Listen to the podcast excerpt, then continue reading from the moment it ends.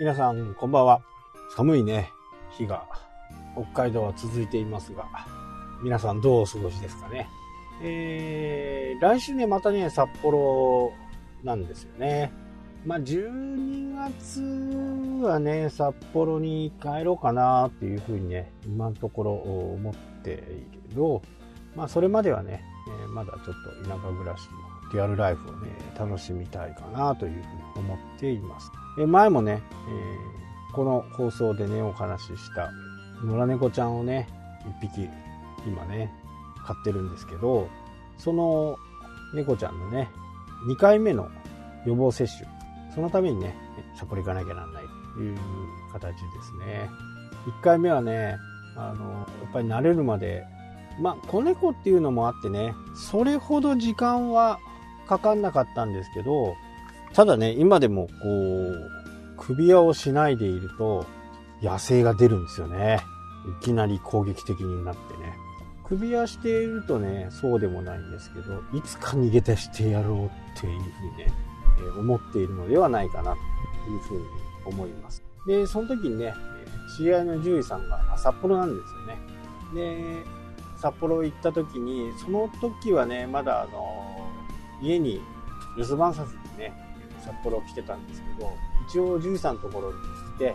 ああ、こういう風な形なんだけどっていうことを話をしたらね、まずあの、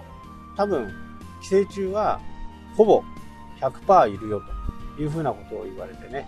まずあの、お腹の中をね、きれいにする、まあお菓子みたいなね、薬と、こう背中に塗るね、飲み谷用みたいな、えそういったものをと、あと、中のね、寄生虫をやっつけるね、お薬とをもらってでその日はねそれで帰って与えたりねしました。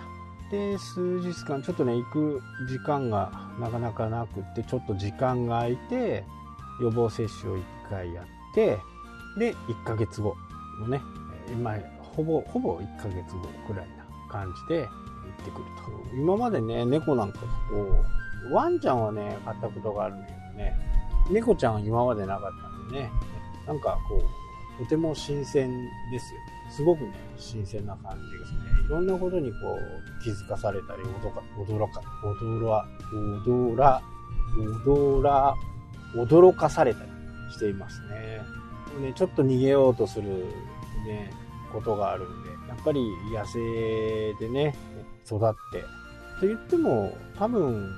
ジュリさんの言うことにはね、多分夏ぐらいに生まれた、このぐらいの大きさだと夏ぐらいに生まれた子だねっていう形だったんですけど、まあ兄弟もいたんだけどね、それは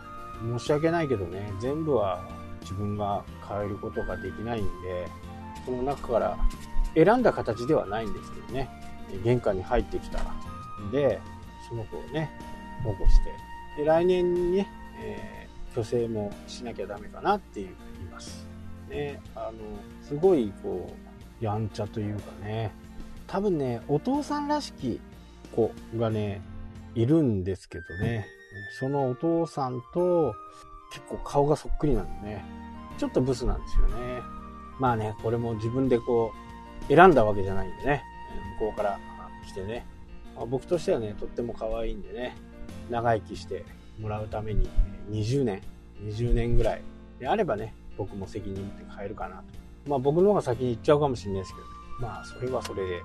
しょうがないという話ですね。というわけでね、来週また札幌という風に